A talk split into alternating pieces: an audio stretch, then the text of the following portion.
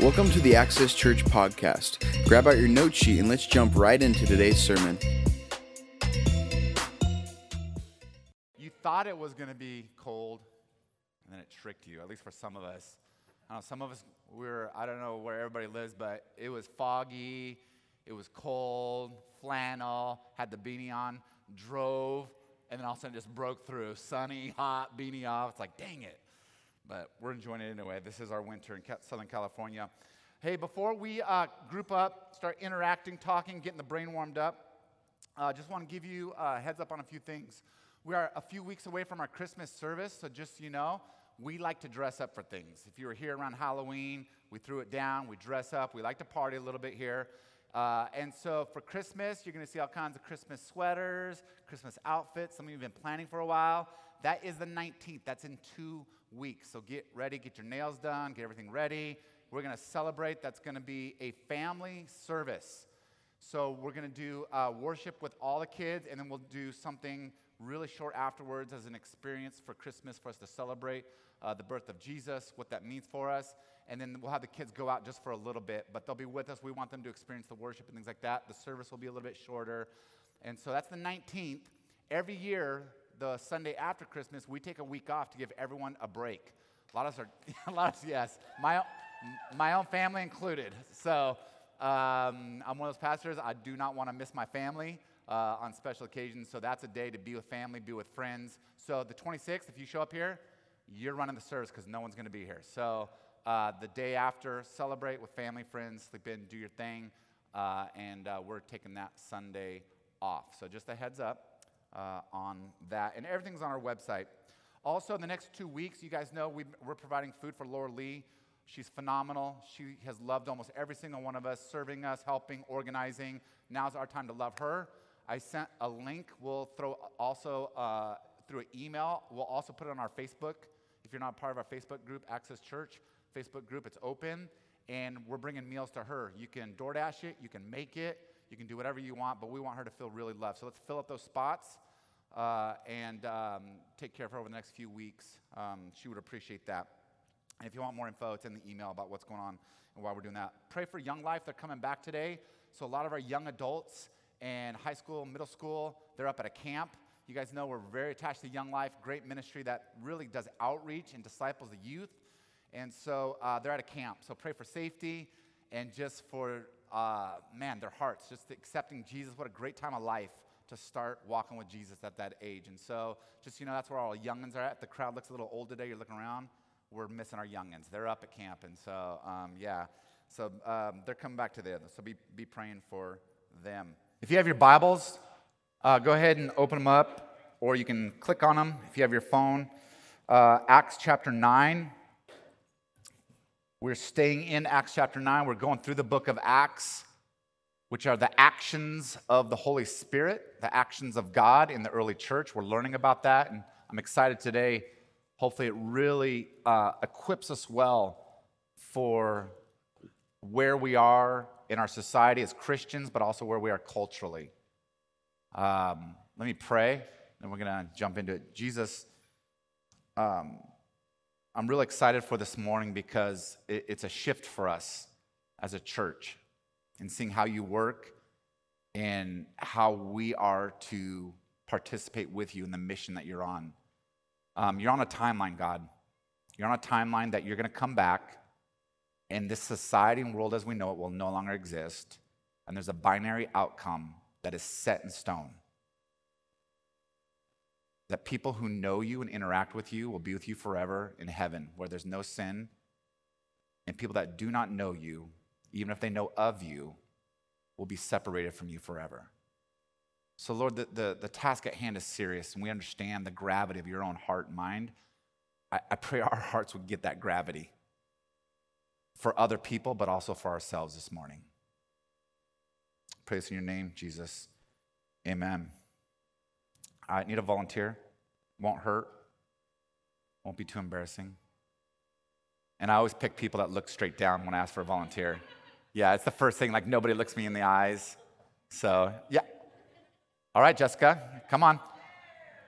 Hey, Did I just see the old school Jessica? Were you doing like the fight? Th- yeah, I know. Jessica's like, I know. I'm actually scared. She's not scared. I'm actually a little fearful right now. Okay, go ahead and put this on. Blindfold, can't see. Ah, do it lightly. This is for Jesus, all right? This is for Jesus. This guarantees you'll get into heaven when you do things like this. Okay, I should have had you. All right, hold, hold my hand. You got to take a couple steps. One step, boom, one more. Okay. All right. Okay. You're good. You're on a flat floor. floor. Um, so there's this amazing thing called a denwa. Um, can you go ahead and grab the denwa? It'll change your life. Why, why are you standing there?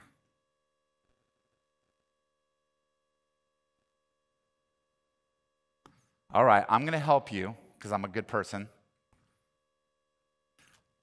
This is a denwa. Go, go ahead and put your hands out in front. Okay. What do you think that is? Mm, okay, well, go ahead and use it. There's all kinds of cool apps on there. Do you know how to use it? I would, but I can't see. Fine, I'll open it up for you. There's a password. Okay, password set. Now, there's an app on there that I really want you to change your life. Go ahead and open up the app.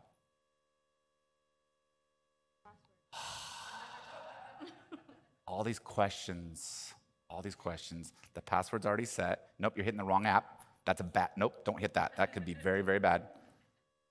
Okay, are you struggling to use it? Yeah. Are you frustrated? You want to hurt me right now? No. She's silent. I'm What- what- what- Your pa- what would make this easier? If the blindfold off my eyes. Okay. Blindfolds off. Okay. Now I want you to open up. Let's say open up that that app right there. Yeah. Boom. Easy. Yeah. Give her a hand, everybody.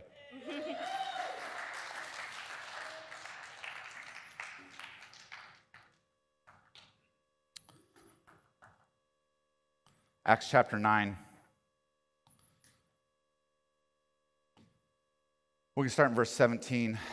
Uh, this is when a man named Saul, who's eventually been named Paul, his life changed. He was killing Christians. Now, if someone's killing Christians and you're a Christian, you'd probably want to have them stop killing Christians, right? Like that's not good, it's not productive. Here's what's crazy about Saul is he actually thought he was living for God, doing God's work. How do you stop someone who thinks they're doing God's work by killing Christians, God's people, to stop killing Christians? Counseling, re-education, be nicer to them. How does this change happen? Well, we see that God does a supernatural thing, which one of the things we're learning in Acts, right, is that when we reach people or when God reaches us, it's both a natural and a supernatural thing. You can't separate the two.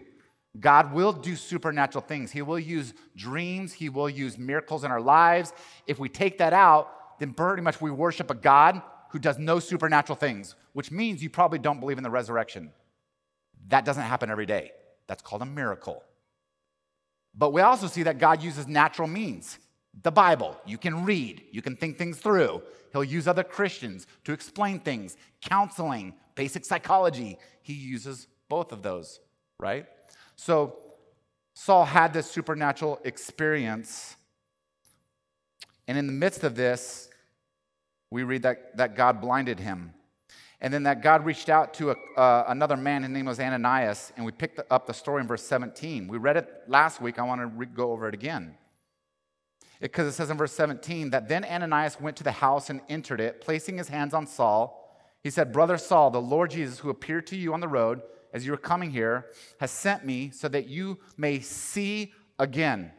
Circle, underline that word over and over in the Bible. Do you remember when Jesus talked about people being blind? blind guides. Do you remember when he yelled at the Pharisees over and over again? Do you remember what he called them? He said, You blind guides, you can't see. You're religious leaders. Why was God so angry? Because it was the blind trying to lead the blind. If you want to lead them, first, you need to see clearly, then you can lead others. There's a spiritual implication here I don't want us to, to miss that, that, that the writer is trying to, to show us that Christianity, following God, reaching people, is about a blind and seeing thing. There's a component to that. And so he says that, that God has sent me um, that you may see again and be filled with the Spirit. In verse 18, immediately something like scales fell off from Saul's eyes, and he could see again. What happens when you see things again clearly? Then you understand why God wants you to do certain things. See, I believe that some of us, we don't lack faith, we lack sight. You can go to church and still stay blind because someone else is doing Christianity for you. We get angry at a world that can't see. Jessica had a blindfold on. How foolish of me to be like, oh my gosh, just click it. Why don't you get it? Just, why can't you find it? It's right there. Because we can see and we get angry at the very people we should show compassion. And we don't get angry at people that can see and they're deceptive and they trick people. Oh no, I was it was acting. It was uh, yeah. I, I, took a drama class in seventh grade, so I was trying to try that out. Yeah, so just acting. I love you now. We're good. I know I'm going to pay for it after service. I know. I know. no, but but yeah, yeah. I was getting frustrated, which sometimes Christians we get frustrated with society that doesn't get it. Why don't they get it? Right? But what did you keep saying? I can't see. Just click on it. I can't see. Just stop sleeping around. I can't see. Stop doing drugs. I can't see. Stop being selfish. I can't see. Stop being over sexualized. I can't see. I don't see the reasons why, how it attaches to God. You see, the thesis for today is God has to change your perception before he can change your life. What I needed Jessica to do is I need her to be able to see and what's crazy is she could have stayed blind and I could have helped her. I would have supplemented her faith. She would have had the appearance of Christianity while walking around blind. Today's very important, you guys, very important. Because there's two things that are going to be motivating for us that we got to get. As a church, we're working on being missional with the Holy Spirit. And some of us are stuck. And that's okay but we don't know why we're stuck. Do I lack motivation? Do I lack faith? Am I just busy? Things like that. Possibly, possibly. But I want to get down to two core things today that are very important because it changes our lives. I believe that many of us, the reason we have a hard time partnering with the mission of God is because we don't see like God. We acknowledge Him, but we do not view the world or view Him or ourselves as He views us. We have the appearance of sight, but we're blind. You're baptized as a kid, you went to summer camp, you've gone to church, you know the drill. You know when to stand up, sit down. You know how to fill in the blank before I even say it. And you're like, man, I am spot on fire. And you're blind. There's the appearance of Christianity without the follow through of Christianity. We're seeing over and over in the Bible God saved you in order to use you so that others are not separated from Him forever. But here's the thing some of us do see, but we get frustrated with people that don't. You see God clearly. You see yourself clearly as a sinner who's been saved, who's on mission for Him. You see God's blessings. You see God's love. But you get frustrated with the world. And this has been controversial because over this whole pan, the pandemic's over, but the whole previous pandemic, and even up to now, I've hit over and over again that we should not be yelling on social media. We should not be uh, divisive. We should not be degrading, degradate, degrad, degrading. I shouldn't use words I can't pronounce. And I'm looking at my wife right now because she knows, is that degrad? I gotta know now. Degrading. Degrading. Degrading, thank you. Uh, we degrade or mock the very people God's called us to reach. And so we think we're waving the flag for Jesus and we're breaking his heart. That's why everyone's like, man, how is society going to change because of the pandemic? Like, what's going to be the post world? I'm like, God's not looking to change them, He's looking to change the church. What if He said, hey, this whole thing, I'm trying to change the church? Because when the church is changed, then you change society. So there is someone murdering his people that he loves, that Jesus died and rose again for. He's trying to kill people. You remember, Jesus spent time with, that he loved, interacted with in a physical, human way. He's trying to murder them. This is personal. It's not a God way out there being like, I love the seven billion. Like, literally, the ones that he spent time with, cried with, prayed with, blessed. And now this man's trying to, right? Says everything about our God. Because if someone's trying to kill someone in our family, someone that we loved, our whole thing is, let's go, right? And God's like, ah, let's save him. Why? Because he doesn't see. He doesn't see. And when he saw, he got baptized. Verse 19, and after taking some food, who is our food? What does the Bible say? What's another synonym? Right? Who's our food? Who's the bread of life? Jesus. He gets baptized, he eats. The Word of God nourishes, Jesus nourishes us. Why, why, why do we eat? This is a loaded question. so, some of you are like, because I get stressed out and that gallon of ice cream, you know.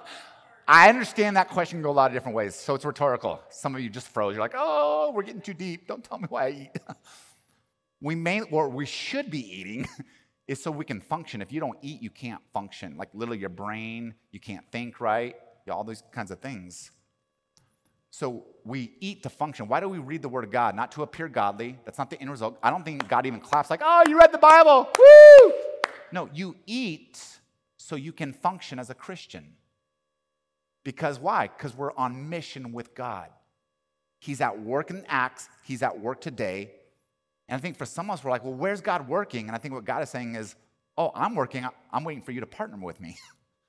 I'm already working. It's the church that's kind of like, ah. So what does Paul do? His perception changes. He gets nourished. He then, it says, Saul spent several days with the disciples in Damascus.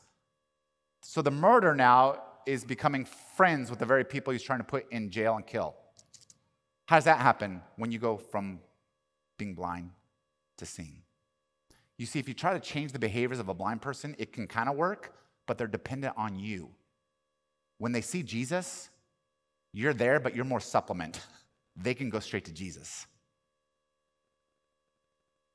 At once he began to preach in the synagogues that Jesus is the Son of God. That had to what is going on? Do you know someone like that where their life changed? You're like, what is going on? Have you had that experience where God hits you in such a way that you see things differently? You parent differently? You're married differently? You love strangers differently? Social media is different? You view society differently? It changes everything. And now he's preaching about the Son of God, and he was persecuting the Son of God just weeks before. All those who heard him were astonished. He said, Isn't this the man who raised havoc in Jerusalem among those who called on his name? And hasn't he come here to take them as prisoners to the chief priests? Verse 22 Yet Saul grew more and more powerful and baffled the Jews living in Damascus by proving that Jesus is the Messiah.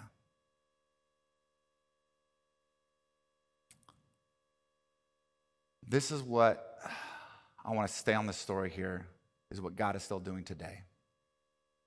And two things I want to make sure that nobody here today is blind, but they still think that they're they can see.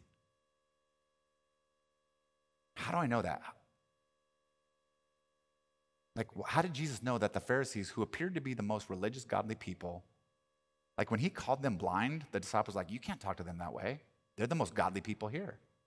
That's got to say something to us, right? How do we know if we're blind? Because I guarantee if I ask that question, every one of you are like, he's not talking, he's probably talking to the people next to me. like, it's not one of those where, where you're like, oh, yeah, that's me. It's usually like, oh, I know exactly who he's talking about, right? And that's usually when God's talking to you. You guys, I love this church. This is a small church. I know almost every one of you pretty well. No, seriously. My greatest fear as a pastor is that we're going to get to the end times. We stand before Jesus. I have two great fears. I stand before Jesus, and he's like, You were amazing, but I don't know you. I would rather be less talented, be known as a horrible pastor, and a, Jesus knows me, than to be on fire as a pastor, but not even have to really know Jesus. And my greatest fear is that we do this church thing for years and years and years and years and years, and we never met, followed Jesus, and the blinders came off. We were always dependent on the sermon, someone else, show me how to use a phone, but we really had no sight. We couldn't interact with Jesus on our own. I just got to throw that out there. Now you know my greatest fear. I have a lot of joys. That's my greatest fear. So, how do we know? Thank you for praying for me. Yeah, thank you. I know that, Carmen. So, how do we how do we know? When we're blind, here's the key thing blind in sight. When you're blind, you know of God and how to act godly. But you don't let God transform you or be on mission with you. That's the difference. The Pharisees knew how to preach the word of God, how to they knew how to pray. Like they were professional. Like if, if they prayed, you'd be like, oh my God, I am with like an angel. Like they prayed magnificent prayers. But they never allowed Jesus to transform them and to truly use them. Why was Paul, the blinders were off? He was transformed and then he was on mission with God. When I lack a transformation and a mission, I've got a question what are you doing? Because here's the thing if I get it, I see God for who He is, me for who I am, and other people for who they are, changes everything. Rather than raising a kid, maybe to fill a, fill a void in my life, or it's just what we do, and you have sex and have babies, and it's just, you know, and, and you know, I just want them to be a little bit better than me, which some of those things aren't necessarily bad. Also, I'm like, oh no, my kid is a sinner in need of a savior, and my primary job is to show them Jesus, not for them to get a 4.0. It changes everything. So now you're not stressed out during sports. So you're not stressed out when trial comes because you're like, oh, now they can see Jesus through a trial. You're not stressed out when they mess up because now they actually get to experience God's grace rather than just sing about God's grace in the church. See, some of us, we want our kids to know God's grace, but not personally. So you will never mess up. You'll be better than me in all the ways I messed up. But when my eyes are open, I'm like, oh, they need Jesus more than me. It changes work. They're not paying me enough. They did this. My boss is this. Oh, that's my mission field that I'm more heartbroken that my boss, who is maybe horrible to me, not paying me enough, um, I see him do things that, that are deceptive, whatever, but I see that he's separated from Jesus breaks my heart more than he's not paying me enough. Are you seeing the difference between? But I could be blind, have the appearance of Christianity, and hate my boss, despise my kids. I'm missing the mission and the transformation. That's the difference. Paul was transformed. How do we know Paul, the scales fell out the eyes? people he, were, he was going to kill, now he's trying to save. He got baptized. Check this out. He humbled himself because we know he was high up in the ranks. As a Pharisee, he shares this later on. He was high up there, he was regarded. He humbled himself and allowed local disciples to teach him and to train him so that he's ready to preach. There's a true and dramatic change in his life. Jesus talked about this. There's, there's a few different ways that, that we need to be able to see clearly. One way is that we need to see ourselves clearly. Jesus talked about this when he said uh, in Luke chapter 6, 39 through 42. He said this um, Can the blind lead the blind? Will they not both fall into a pit? The student is not above the teacher, but everyone who is fully trained will be like their teacher. Why do you look at the speck of sawdust in your brother's eye and pay no attention to the plank in your own? I see myself clearly. The reason I don't get super angry at politicians, at people who don't get it, even when I'm driving, is because I realize I'm a person probably walking around with a plank in my eye. Rather than many of us think, nope, my eyes are clear. And we're picking out the little things in other people's eyes, right? Or we're angry that someone's blind. He says, no, no, no, no, see yourself clearly. Do not take the speck out of your own eye when you yourself fail to see the plank in your own eye. You hypocrite. First take the plank out of your eye, then you'll see clearly and able to remove the speck from your brother's eye. So, the one of the things that God does is that He helps us to see ourselves clearly, which keeps us humble. We realize that we're weak, we're frail, no matter how long you've been a Christian. We're susceptible to sin, foolishness. One of the things in, in uh, when I do with counseling, when I have you know people that are maybe struggling with bitterness or couples that are you know usually if a relationship deteriorates, it, we get into the blame game, game, right? Like the hardest thing in marriage is to be married a long time and not all of a sudden things that you used to laugh at just drive you nuts, right? And then all of a sudden, as you get as the days go on, you just see every fault, everything. It's easy, right? If you're not married, welcome to marriage. All right, that's what you're in for. You know, it's just easy. It's easy. It's right there daily for you to see, right?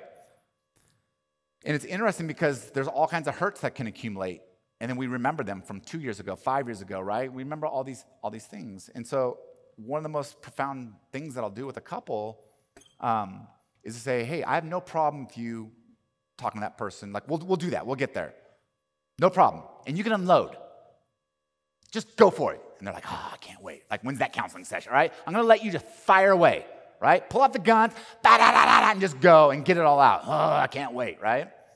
But first, I would like you to take one night and I'd like you to write down since you've been born, think about your childhood, all of today, all the ways you've hurt God, you've lied to Him, you've deceived Him, you haven't followed through, you've lied to others, you've murdered in your heart, you've said things, you've cut people off, you've cursed. I would just take one night, not two, and just go through that list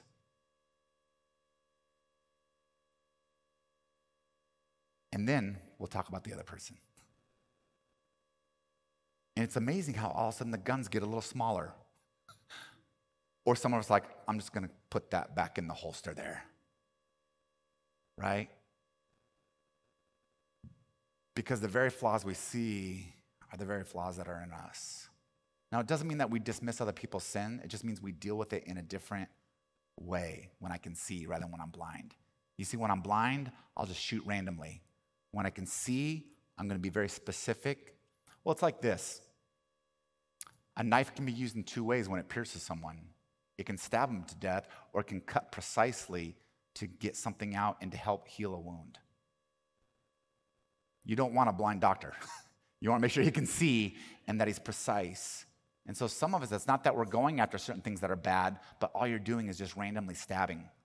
You, you don't see yourself correctly for who you are and what God's trying to do in healing maybe a relationship or a wound. So, the one thing that we see is that we have to see ourselves for who we are. And Paul, this, this is why Saul, whose name would be changed to Paul, he saw himself correctly. If you read the letters, what, is, what does Paul say about himself? I am the worst. but yet, we do Bible studies about Paul is great, amazing, right? And he's like, bro, don't look at me. I'm the worst. We see in the scriptures where he'd write, at times, he was suicidal. I think it's funny when we gloss over that. He's like, I think I would rather be with God than you. Like he's saying, take, take me now. He got depressed, he got angry. Later on, we're going to see that he had a friendship split after 15 years. Closeness split. He couldn't resolve conflict. Paul was a sinner in need of a savior, and he knew that. But here's the key thing many of us, our sin is what keeps us from being on mission with God because we're stuck in guilt and shame and we never receive God's grace. Here's another thing the blind are mired in guilt. Those who see shine in grace. When I see someone that's just stuck and paralyzed in guilt, what I realize is I don't need to be like, oh no, everything's okay, be nice to them. They have not received God's grace. And when I'm in guilt, I can't be on mission with God because I feel like I'm a loser. He can't use me. He can't. But when I realize that, no, I am a loser, but saved by grace, I have the mind of Christ, the power of Christ, and He'll do miracles. And whatever I mess up, He'll fix. Those are two different people one who can see themselves correctly and one who's blind. The second thing that we need to see clearly, though, is not just ourselves, we need to be able to see God clearly. Second Corinthians chapter 4 talks about this and the importance of this because one of the things I want to encourage us with is if I don't see God clearly, I can never live life clearly. This is really, really important. Because some of us, life is very muddy for us right now, financially, relationally, spiritually. And I, I want to make this clear. Life becomes muddy and unclear when our view of God is unclear, right? How many of us grew up in a home, I know for me, where God was a distant God who was really looking to bust me at any chance he got. He wasn't really proud of me. He loved me, but that's because he had to love me. He didn't really like me. How do you think I interacted with God through my childhood? Always up and down. When I felt like I was on fire and I wasn't doing bad things, then I was reading my Bible, I was going to church, and as soon as I messed up, I didn't want to go to church, I didn't want to talk to Christians, I didn't want to, right? because I didn't see God clearly. You're a distant God looking to check off, being like, you are underperforming. I'm so disappointed. I need to see God clearly. It was like, oh my God, it hit me when I was 17 years of age.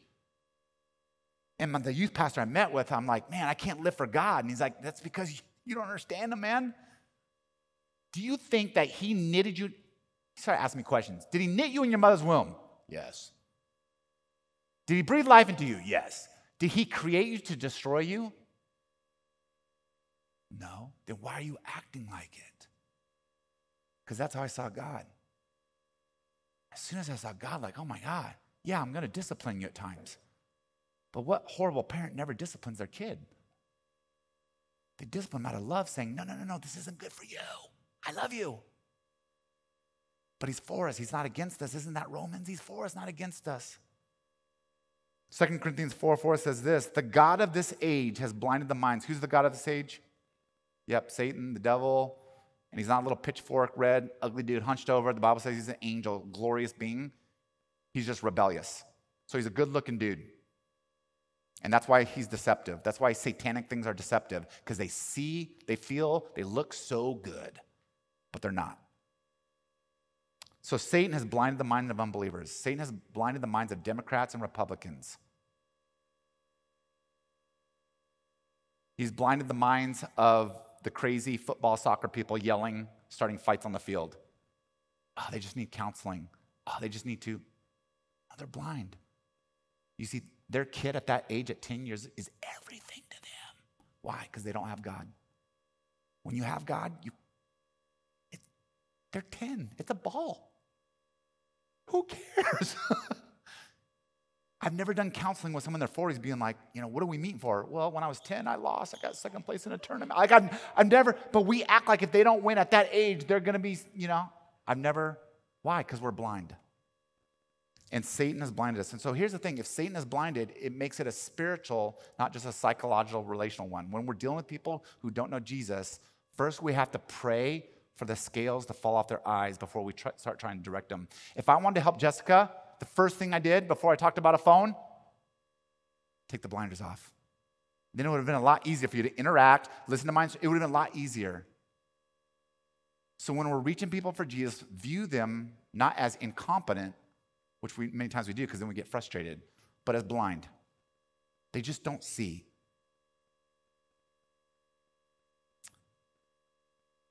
We see our, ourselves clearly, we see God clearly, but we also see this life clearly when the blinders come off. We see life for what it is. Later on in 2 Corinthians chapter 4, Paul writes this. And again, this is Paul who was blind and then got sight. He's writing these words. And so I think there's probably a lot of like, man, I lived it. He said this in verse 17 For our light and momentary troubles, do your troubles feel like they're going on forever? Do you feel like there's difficulty right now that you're like, I don't see the end?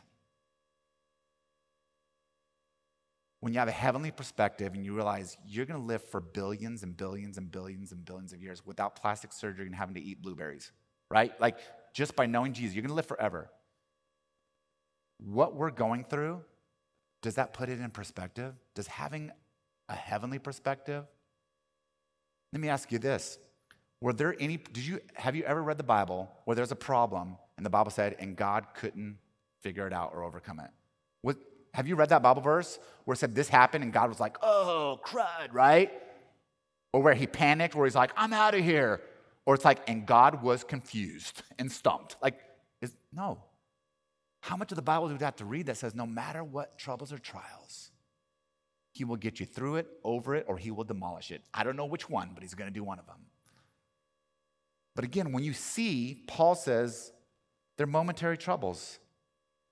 He says, For our light and momentary troubles are achieving for us an eternal glory that far outweighs them all.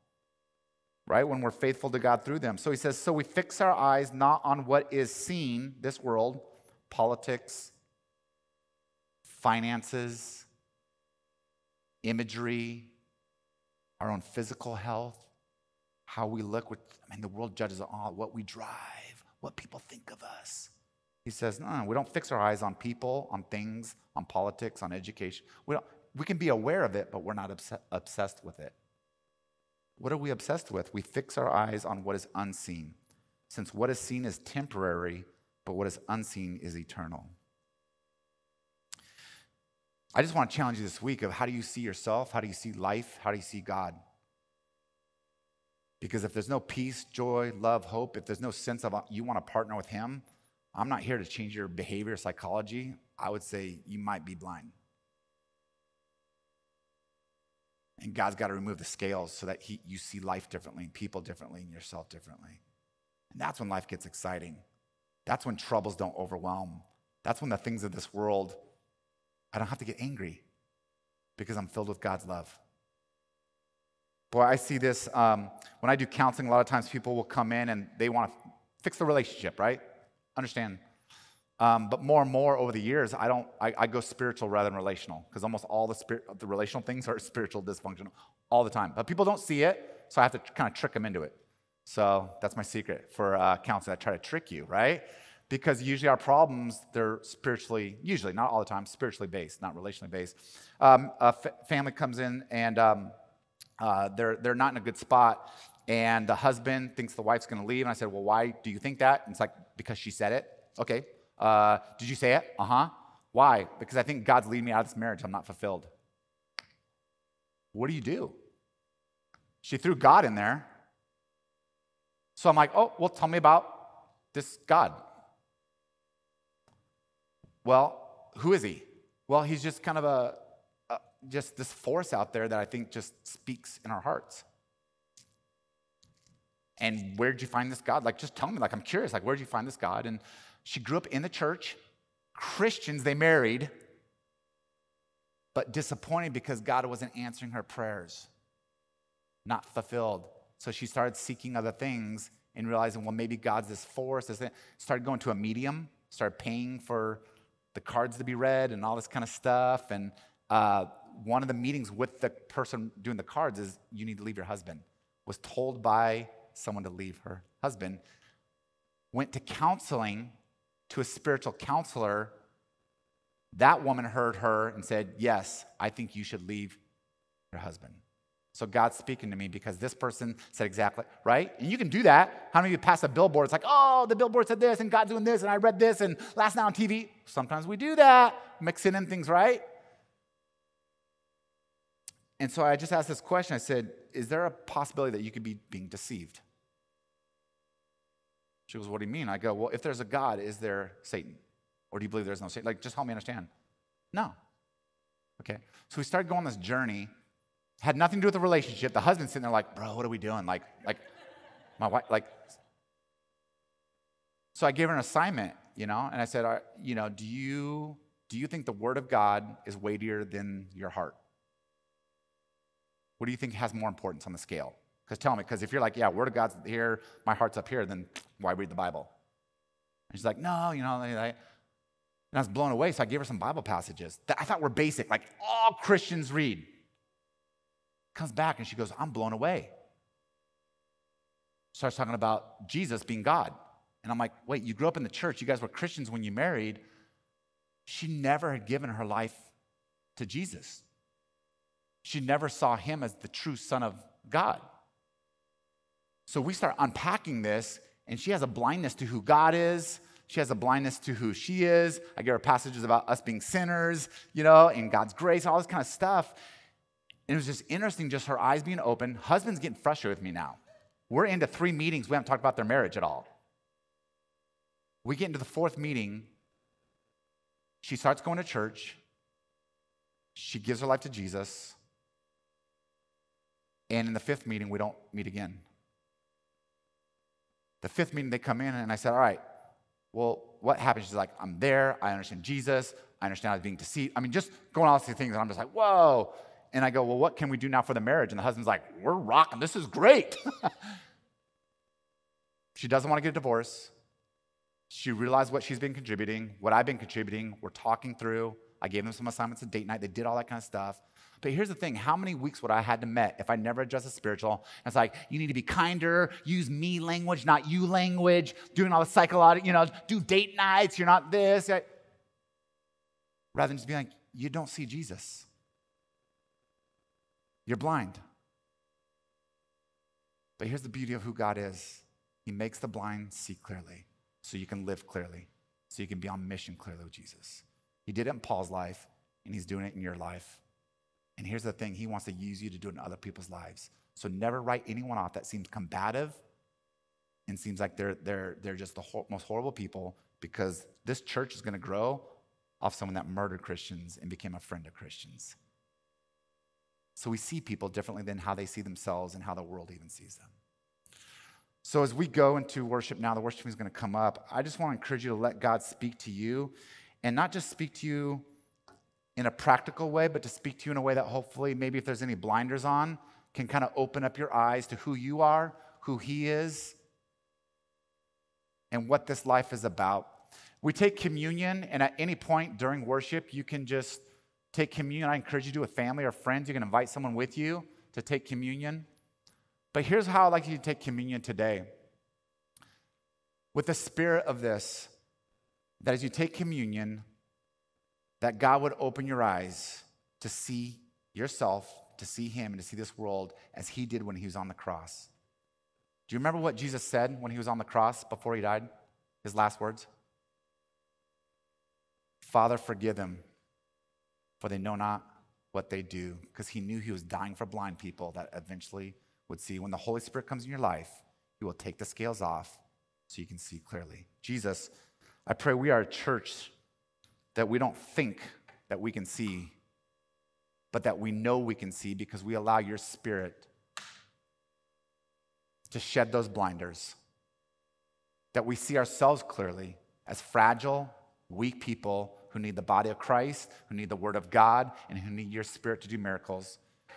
We would see you clearly, God, that you are someone that you're always moving, you're always loving, you're ready to do miracles, you're ready to work with us. We would see you clearly as a God who is on purpose and on mission. And I pray we would see this life clearly, God. That's not about the education and the politics and the social media and how we look and our weight and this and but we see for what it is as far as people separated from God that need him to live forever. That we see our jobs as a mission field, that we see our kids as a blessing, that we see marriage is not about us being personally fulfilled, but how can we give our marriage partner back to Jesus better than how we found him? Change our hearts, change our perceptions, God, as we worship you in your name. Amen. Well, as we end our uh, timer, I know it's a little bit heavy today, um, but I think sometimes it's good for us to really stop and take account of things. And um, to me, this passage was very personal as I thought about just just my own life and how important that is to allow God to change our perception. Um, and I was just thinking about, you know, a lot goes back to relationships because you kind of see that. But like for Christina our marriage, um, I've shared times about just the miscarriages and how that impacted us huge. And I went through my kind of rebellious thing after that. I didn't really draw close to God. And he kind of supernaturally just punched me in the face and really a recommitment uh, to God at that stage of my life. But then once that happened, Christine, because she was kind of holding the family together while I was off just doing my own thing, she kind of just, and I've shared this, just in a sense fell apart, was just like depressed, just that no hope. This family isn't what we thought it was going to be. God didn't answer our prayer, you know, just that whole thing. That was really difficult because that lasted years. It's different when it's like three weeks and it's like, here's a pill, you're done, all right. But it's years and there didn't seem any hope. Counseling didn't seem to do it. Like we're trying all these natural things. And, um, but I remember in my own heart starting to feel a little bit of bitterness. And I think what we gotta be careful is sometimes we assume if I feel it, then it's real and it's right. We gotta be careful of that because sometimes what happens is we can see, but then sometimes those blinders can kind of come back on. and I remember having a time, I remember the time with God where I was like, is this how the rest of my marriage is gonna be for the next 20, 30 years? And the Holy Spirit, not an audible voice, but just inside, said, What does it matter if it is? And that's where I kind of got, I felt the Lord laid on my heart.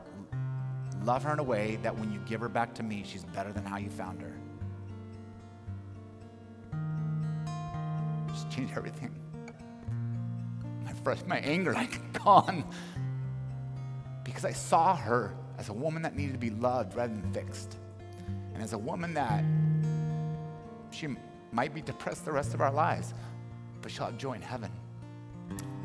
Now, God blew me away because she's a woman of joy today. Um, and God did change things. But even if He didn't, He's still good, and I have a role to play. Perception is everything. Sometimes we're trying to fix our problems, and maybe we need to relook at the way we view our problems. And that's when we'll experience joy, love, peace, patience, and kindness, you guys. Thank you for listening to today's podcast. For more information or to get in contact with our pastoral staff, please go to go to accesschurch.com.